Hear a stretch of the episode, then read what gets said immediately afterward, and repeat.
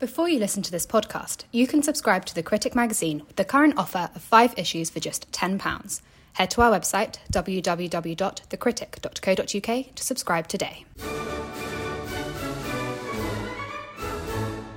Hello and welcome to the Critics podcast, continuing the Blacks History Week podcast on British military strategy and deployments. In this episode, Professor Jeremy Black talks to the Critics deputy editor, Graham Stewart, about the role Britain's nuclear deterrent and conventional forces played in facing the Warsaw Pact from Brezhnev to Gorbachev. Professor Jeremy Black, in previous episodes of Black's History Week podcasts about the role and deployment of the British Armed Forces for the last 200 years, um, there's one element that we haven't discussed at great length, and that is uh, Britain's nuclear deterrent, um, which dates from 1952. I wonder if we could start this discussion uh, with an outline from you as to the various stages of the development of Britain's nuclear, independent nuclear deterrent and uh, the nature of the collaboration with the United States as that developed over the decades. Yes, um, I think it was regarded by the Attlee government as a crucial way to provide an ultimate guarantee uh, for Britain. I think to a certain extent it arose from the isolation of 1940. It arose from a a degree of anxiety in the late 40s prior to the foundation of NATO in 1949 as to how committed the United States would be um, to the uh, defense of Western Europe and Britain specifically. Uh, so there were political reasons underlying it. Um, I wouldn't say there was any specific military need at that moment. I mean, in a sense, the international situation in the late 40s was very fluid but there was no necessary reason to believe. After all, when the British were making the decisions, as yet at that stage, they didn't know that the Soviet Union was far advanced uh, in its development of both the atom bomb and um, a delivery technology, which is the more important thing. Um, so that in many senses, there, it wasn't so much a deterrent against the Soviet use of nuclear weaponry, but rather a deterrent against um, a Soviet conventional invasion of Western Europe. So, I mean, initially, the intention of the British government was to have not only Britain's own nuclear weapons, but also an independent delivery system. That that was cancelled in um, 1962 with the uh, the end of the Skybolt program. Um, so we found ourselves turning to to the Americans, who you know, going back to the end of the war, had suddenly not been so cooperative with the end of the Manhattan Project co- cooperation with, with the British. Uh, how, how were the steps taken to uh, uh, um, uh, develop this aspect of the special relationship? Well, that's an question. Can I just say first, you're right about um, strategic nuclear weaponry, but there is actually more than one tier of nuclear weaponry, if you like. And the British had within their capacity delivery of tactical nuclear weaponry by means such as artillery or ground to ground short range rockets.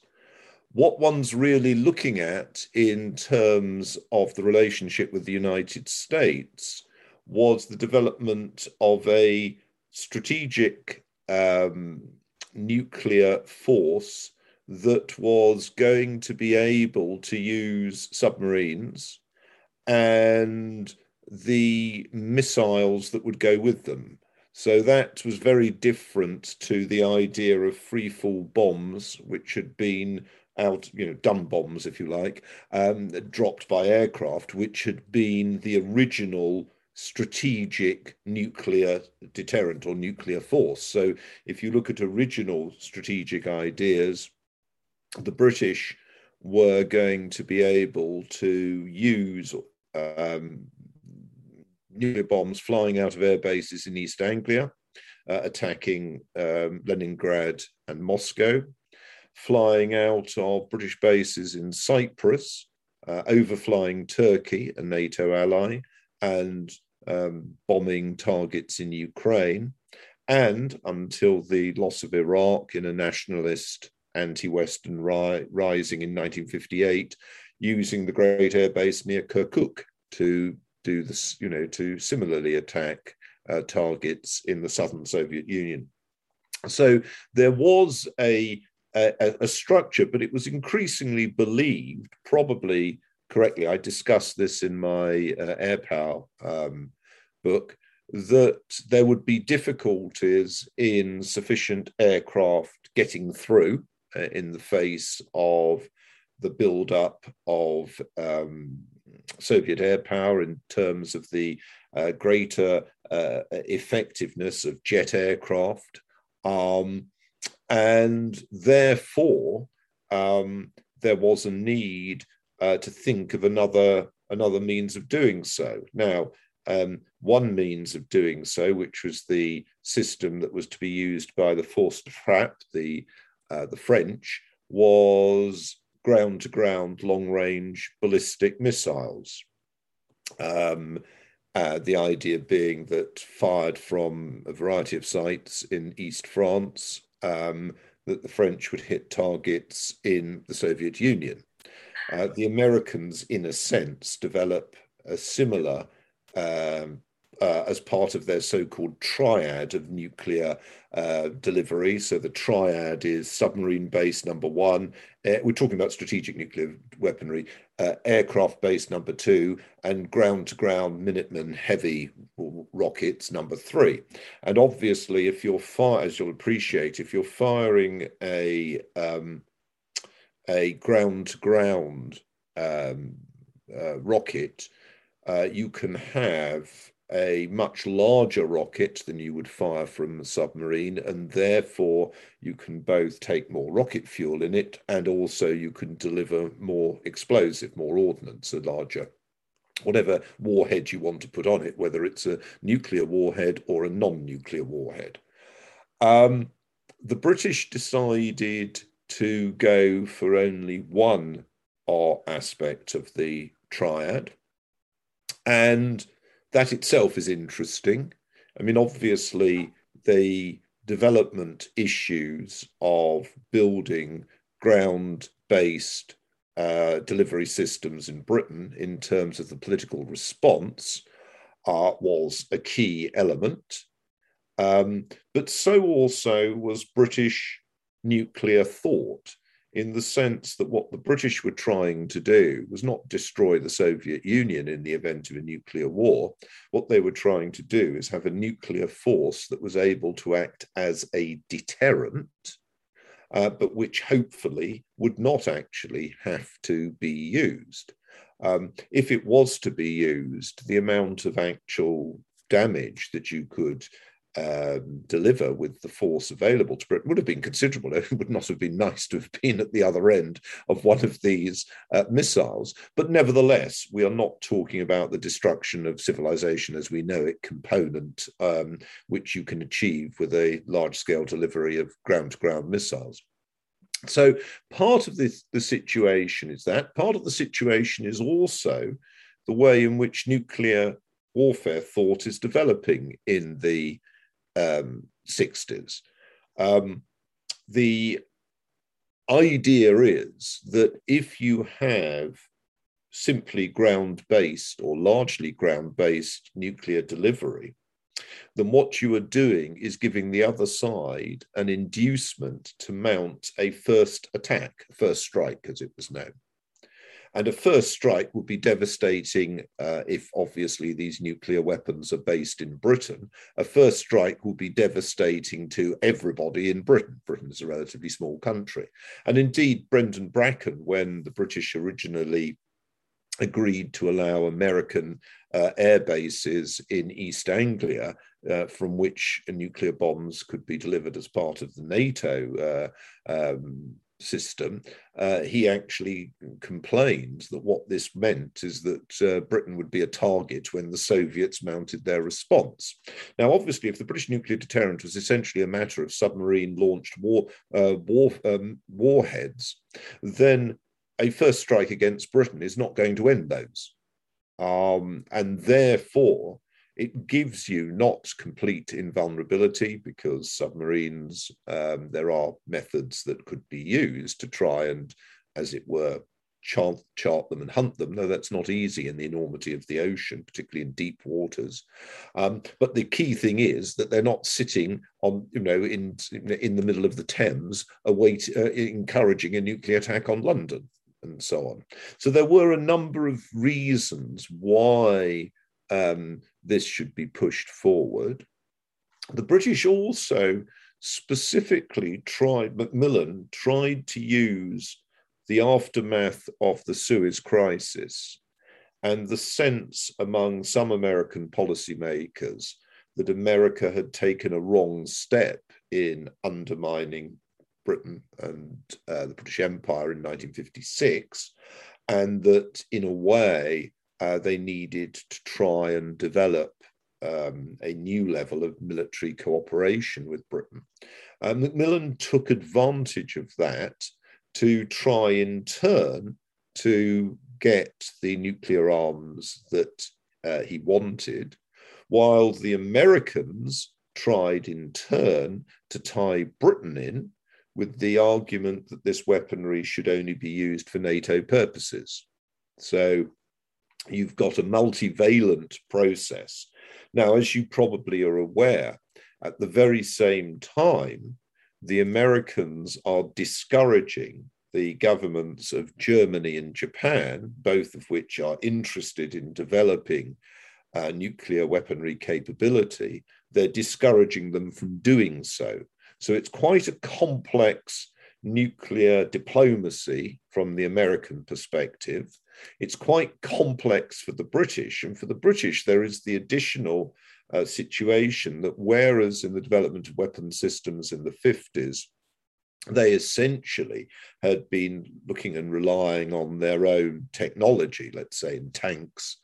Um, the situation is very, very different. We're in a field in which Britain needs help, um, and the only possible viable partner is is the United States. And I think it's it's worth pointing out that this is also, uh, it, to a degree that isn't always adequately brought out, an issue in terms of the tensions surrounding Britain's entry to the European Economic Community being vetoed by the French. Um, you might argue um, that the this was the possibility for a viable uh, European um, uh, defence programme.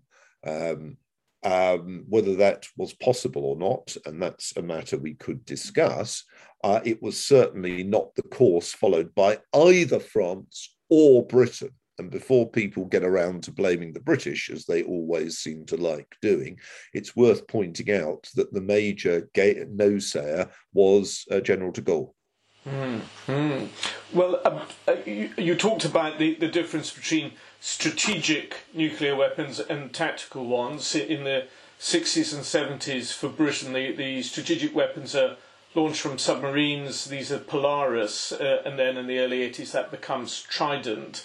Um, could you say a little bit more about tactical nuclear weapons as used, uh, or rather as, as held by the uh, the British Army of the Rhine in, in northern Germany?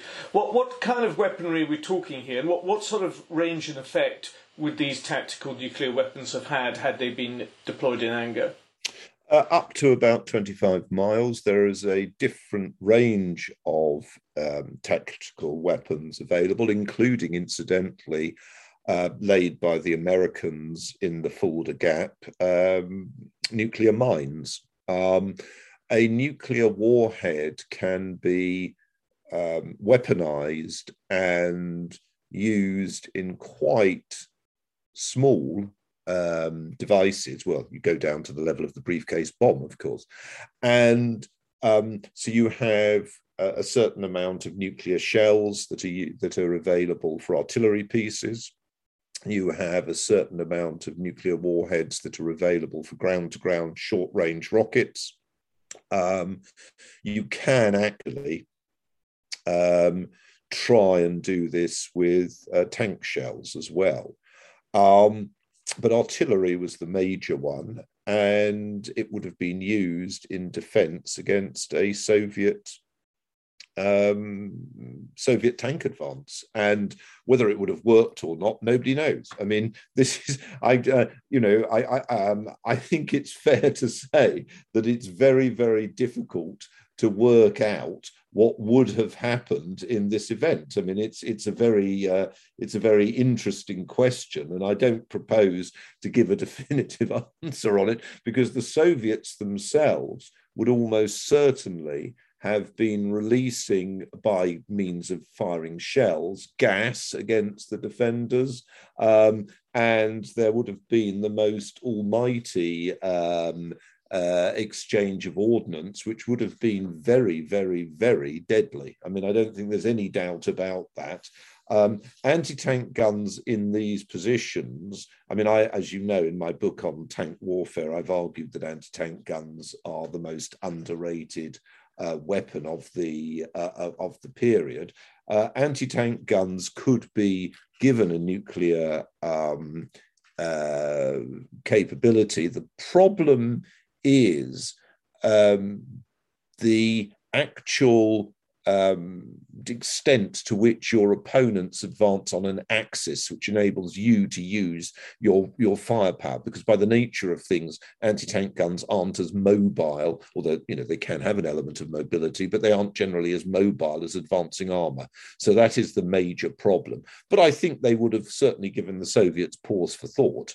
Mm-hmm. Well, uh, this is all the strategizing and deployment is is all set against the backdrop of the late 1960s and early 1970s, which was referred to as a period of of détente. Um, what what really was détente, uh, and how did it affect the uh, the British defence priorities?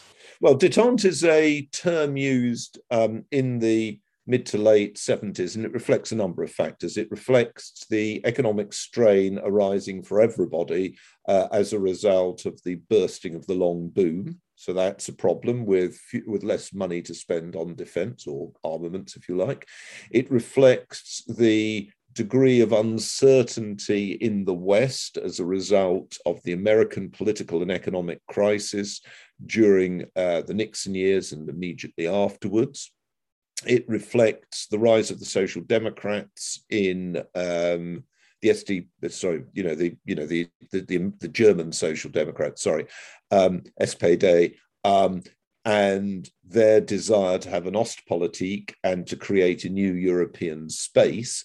Um, so it reflects a number of political factors. And to an extent, particularly as expressed by Ostpolitik, there is an anxiety in the case of both London and Washington, and also to a degree in in in Paris. Um, it has been argued that one of the reasons that Pompidou let Britain in was not only that Heath was willing to abandon all ideas of defending national interest in entering the European Economic Community, but also that France wanted Britain in to try and lessen the dominance, potential dominance of West Germany within the European Economic Community, and that you know there was French anxiety about Ostpolitik as well.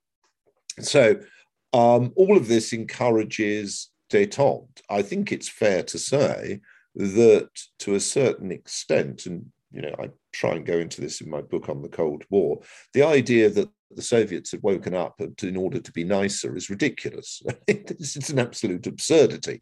So, in some respects, détente is a way to try and deal with the particular problems of German politics, to deal with settling this uh, the uh, the issue of uh, the um, inter-German problem between West Germany and East Germany. It has a very unattractive aspect because what it does is leave in power a a, a brutalizing, tyrannical state which uses you know, torture, uh, that, namely that of East Germany.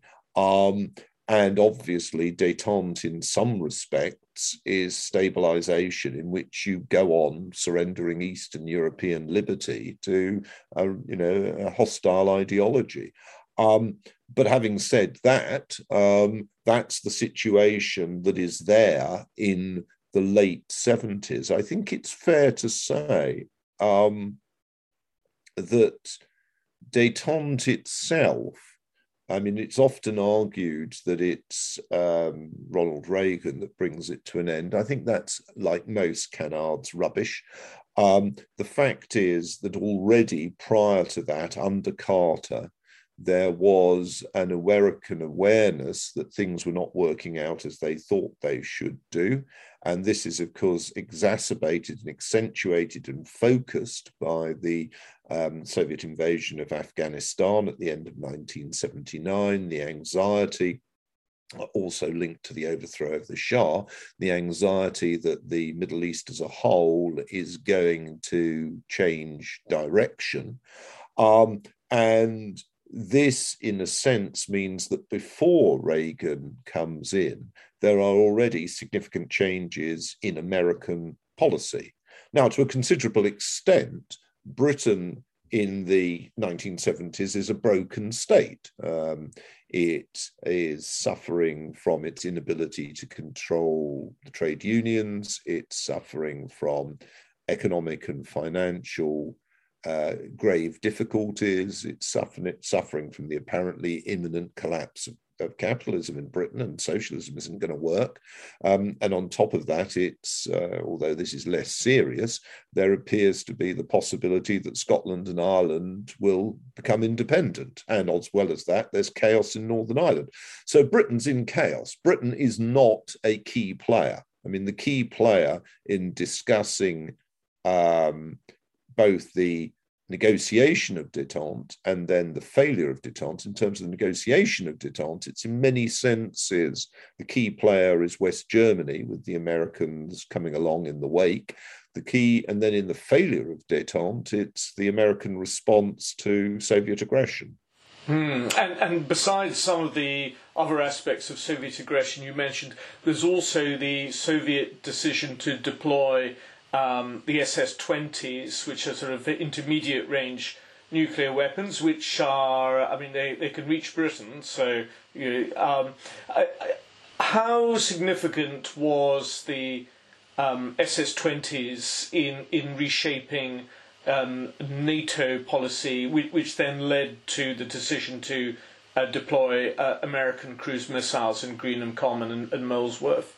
Well, I think the um, Soviet deployment of the new the new missiles, um, and incidentally, I mean, I saw one on display in St. Petersburg. Um, they were pretty formidable missiles. If, if, these are anybody's idea of something that's small, they're not small.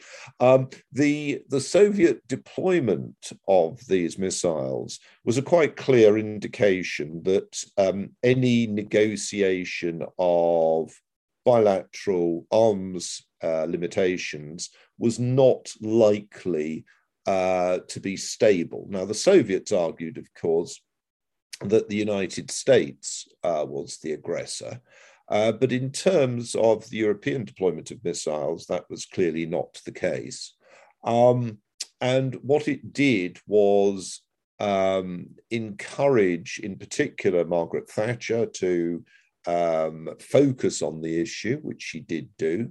Uh, it provided a obvious indicator for the Americans, and there was a real anxiety that under the threat of these weapons, Europe as a whole, maybe not including Britain, would be in effect neutralized, and that this would be a very significant success for the Soviet Union, a very significant failure for the United States. So there is that element to it. But separate to that, in military terms, there is the question about the relationship between short and intermediate missiles and other related weaponry, and the extent to which it would be possible to fight a war in which there would not be an exchange of the really um, more dangerous, if you like, um, strategic nuclear weaponry. Now, this gets us into very complicated territory. The idea that you could have a limited nuclear war is one that I've argued in a number of works is um, problematic, which is a nice academic code for rubbish. It's very unclear that under the pressure of events, you could fight a nuclear limited nuclear war that you could rely on a mutual understanding of what is going on that you could rely on an understanding that there was as it were a destruction space um, and that beyond that destruction space uh, there should not be the use of uh, nuclear weaponry in theory, that would be, as it were, better than an all out nuclear war. But the actual explanation of process by which this limitation should take place is problematic. Having said that, there was growing interest in the 1980s in the West, including in Britain, in what was known as maneuverist warfare, and in the attempt to fight what would be seen as a sub or limited atomic war. And this came from a number of directions. Part of it was the idea of moving from a linear defense system in West Germany to defense in depth and relying on counterattacks, so maneuverist warfare. Part of it, and, and the, the equivalent, incidentally, in the air. Uh, part of it is the shift in the American army after the um, debacle in in Vietnam, which had not gone as had had been hoped, and uh, as it were, uh, trying to focus on a war that might be winnable, or at, at, least in which the army would feel more comfortable, which was military engagement in the North European plain and in related areas. So, partly it's a revitalization of army doctrine and related weapons systems coming through. Uh, and the British um, have a role in that. I mean, the British, a man called Bagnall, for example, published in the military, publishes extensively on uh, military doctrine in operational terms, maneuverist terms. The British have a significant tank force in um, on the North German plain uh, in near places like Wolfenbüttel, and the idea is that these this force is going to take part in a mobile war against the Soviets and be able to beat them, because you see the original what they're getting away from is the idea that there will be a Soviet superiority in conventional warfare that is so clear that the Western allies would have to trigger a nuclear response. And the argument, which was an argument that NATO had agreed on in the 50s. Okay. Now, initially, when that was only a matter of strategic nuclear weapons from the Soviets without any comparable, decent intermediate weapons, this was something that would lead to a Soviet response against America, and the Western allies would know that the Americans, as it were, would not let them down. They wouldn't want all their troops in West Germany to be killed without trying to respond, and in responding, they would trigger a general nuclear war. The equation of that, or the equations linked to that, in the event of a war only using uh, intermediate nuclear weapons is very different because, as you correctly say, those could reach London or Paris, but they couldn't reach Washington or New York. So that again raised a whole host of issues. And one of the points that Margaret Thatcher was trying to do, um, and in this, I think it's fair to say she was acting not just in the national interest, but in fact, she was being a good European, which is not generally the way that she is often discussed. Um, she was trying to ensure the continued American strategic commitment to Western Europe. And if you recall, in the early 80s, there was, as we discussed last time, and as I've discussed in my book on the Cold War, a dramatic sense that the Cold War was becoming hot.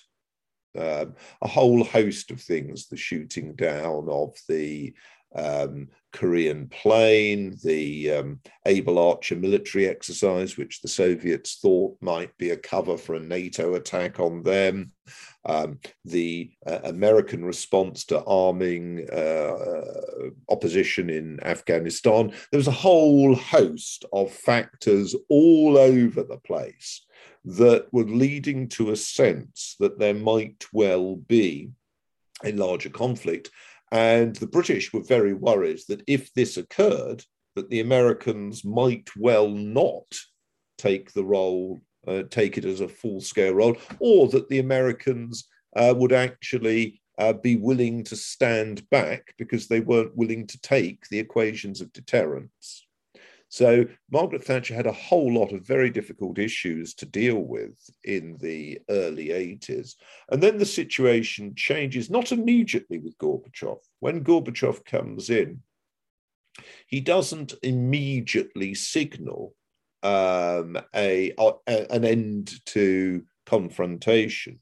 Uh, neither in Central America nor in Afghanistan, uh, or indeed in Angola, does he do so. Um, but the direction of travel soon becomes in that direction. And by that point, it is looking unlikely that there will be, I think it's generally agreed by most specialists that 1983 is the last year when it's reasonable to have assumed that the Soviet Union might attack. If, if there had been an attack at some stage in the early 1980s, an attack which had at least started with conventional weapons. Uh, uh, do you think the level of, of British American engagement would have been different depending on whether the Warsaw Pact forces had attacked uh, across the northern German plains, in which case they would have, they would have, as it were, hit the British Army of the Rhine first, or if they'd gone through the Fulda Gap and then, uh, in doing so, initially pushed up against American forces? Oh, I think they'd have attacked across the front. Right. I mean, right. There's no the the Soviet strategy. Sorry, Soviet operational planning, I should say, was to get into NATO rear areas, um, and I think they would have attacked along the front. They were not short of troops. They would have attacked along the front from the Schleswig-Holstein Isthmus uh, all the way down um, to the Czech-Austrian frontier. Um, as you say, there would have been the Fulda Gap, sometimes known as the Bavarian Plateau, would have provided them with a rapid advance on Frankfurt and, in particular, on the major American air base near there, which was a key um, military asset. Um, but I think they would also have moved uh, across the plain north of the Harz. And I think separately they would have advanced further north on Hamburg and Bremen. So I think it would have been a very formidable. Um, and you know, one of the extents to which so much in my mind of the discussion of the politics of Britain in the last 60, 70 years is limited, and I mentioned this in my book on Britain from 1945 to the present, is it tends to leave out uh, any real discussion of the intelligence dimension, um, knowledge of Soviet subversion, knowledge of the interrelationship between foreign powers illicitly and British political movements and so on, which obviously continues to this day. And secondly, tends to underplay the possibility that there would have been war. And I mean, I don't think there's uh, any reason to not be aware that with the British government knowing that uh, Eastern Bloc uh, organizations had been providing money, for example, to elements of the National Union of Miners, um, if you're talking about this going on on precisely the same terms, then it is not surprising that the Prime Minister, who would get the intelligence feeds, would have known that this that the um, that there was a Cold War dimension to the struggle involving the IRA, which was provided, of course, with Semtex from Eastern Europe, and also with arms and money through the Soviet intermediary of Libya, uh, and again with the National Union of Miners. Now, you know, some of your listeners may well regard me as living in a fantasy world saying that. I'm afraid that's not true. It would be nice to think that that was a fantasy world. It would be nice to think that elements in British politics would have liked to just see things taking part in a peaceful democratic uh, debate. But I'm afraid that is just simply not the case. Um, there were individuals, institutions, and movements that wanted violently to see the overthrow of Britain, either for anti imperial reasons in their terms or revolutionary Maoist, Marxist um, uh, in their terms, whichever. And these were obviously of great interest to the um, Soviet Union, and you know they came close to success. I mean, a combination of the IRA trying to destroy the government and the National Union of Miners and other trade unions linked to it, uh, railwaymen, uh, trying to um, wreck the state. Uh, a combination of those uh, would have been a great triumph for the Soviet Union. Mm-hmm. Well, uh, I wonder if you can say a little bit more about the nature of um, British conventional forces on land, air, and sea. Uh, starting with the British Army of the Rhine, uh, it, it, this was the, the age of the chieftain tank, kind of the, the, as the main battle tank. Yeah, so I mean, I referred already um, to Bagnall, uh, General Sir Nigel Bagnall, who's commander of the British First Corps in Germany from 1980 to 83 and goes on to be Chief of the General Staff from 85 to 86.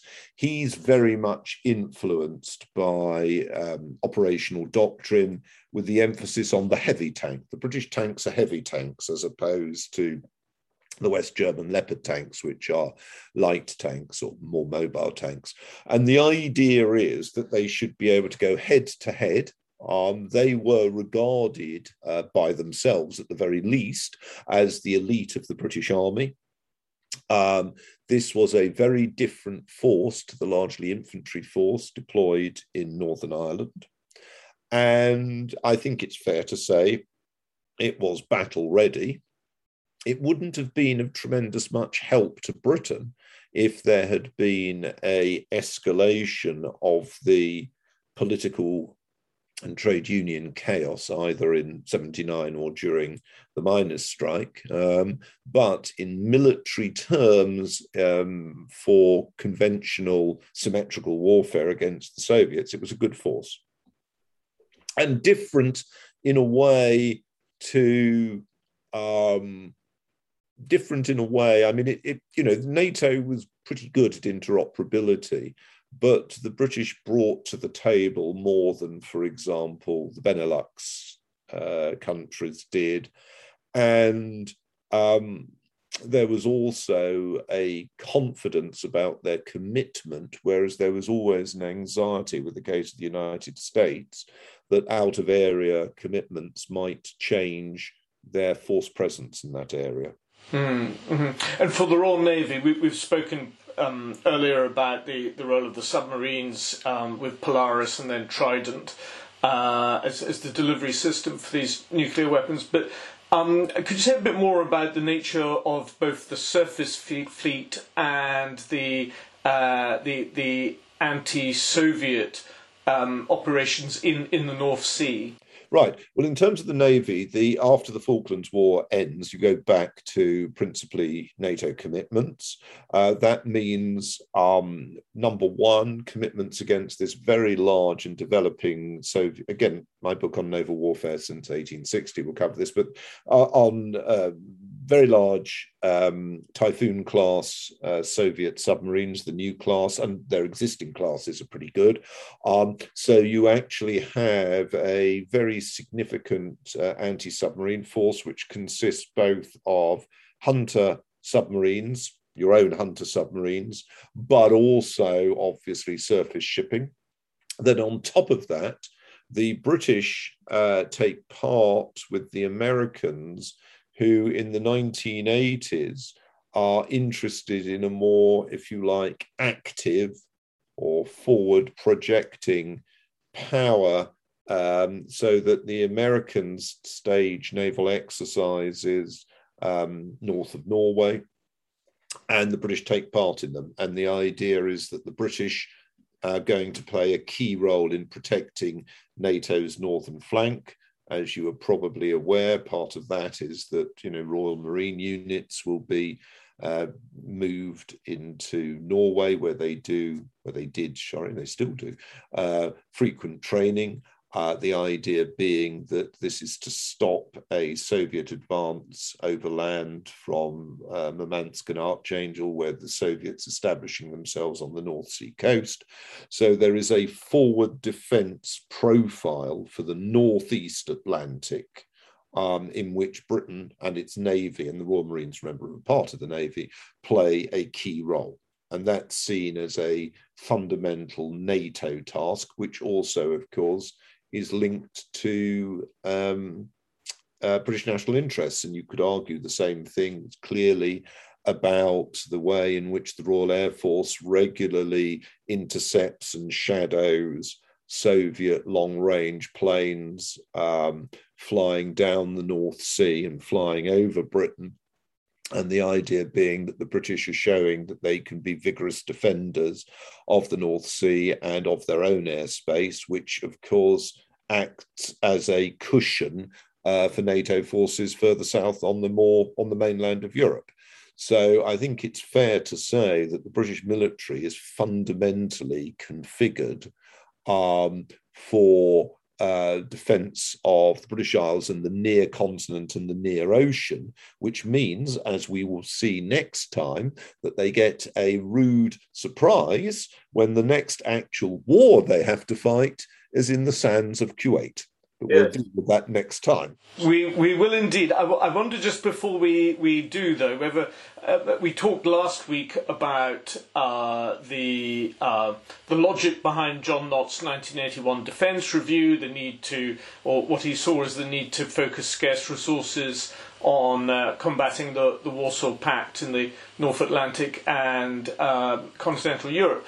But, and then, of course, the Falklands War that, that, that duly followed, that, you know, the big surprise of 1982. But uh, apart from the South Atlantic, um, what, where, where were the major British defence deployments outside uh, the, the European theatre in, in the 1970s and 1980s?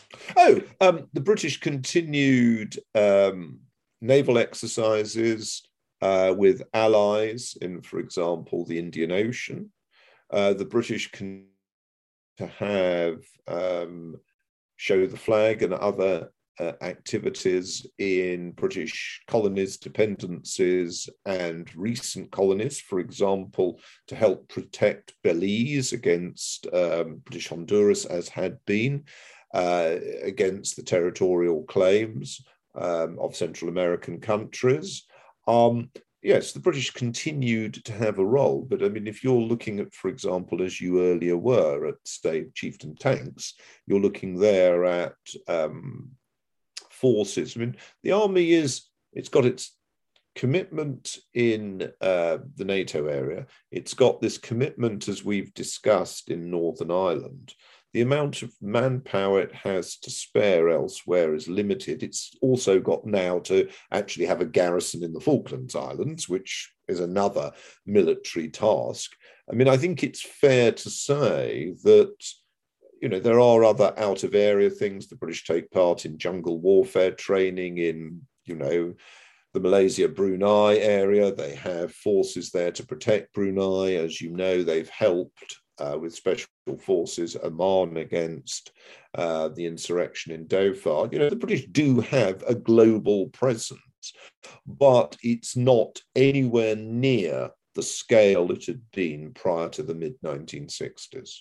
Mm-hmm. Well, as you hinted, we're, we're going to uh, pick up with what happens at the uh, conclusion of the Cold War, how the British forces adapt to um, the post Warsaw Pact world, uh, the sands of Kuwait, and uh, the uh, terrain of the Balkans lie ahead. But uh, for taking us through um, British military strategy and deployments in the 1970s and 80s. Uh, Professor Jeremy Black, whose many books include a, a, history of tank warfare. Thank you very much indeed. Thank you. Yet I want to say to listeners, I mean, it's a difficult position for me because obviously some of you will have read my books and some of you haven't, and I don't really want to repeat uh, what I've already written, because in a sense that makes it pointless to have read the books where there are footnotes, references to other scholars, etc. So if you could understand that these talks are not a substitute for reading the books, they're an attempt to bring out wider issues of British defence uh, in this period. Mm, very much so, very much so indeed. Professor Black, thank you again. Thank you. Thank you. If you've enjoyed listening to this podcast, why not subscribe to have the magazine delivered to your door? Subscribe today with the current offer of five issues for £10 by heading to our website www.thecritic.co.uk.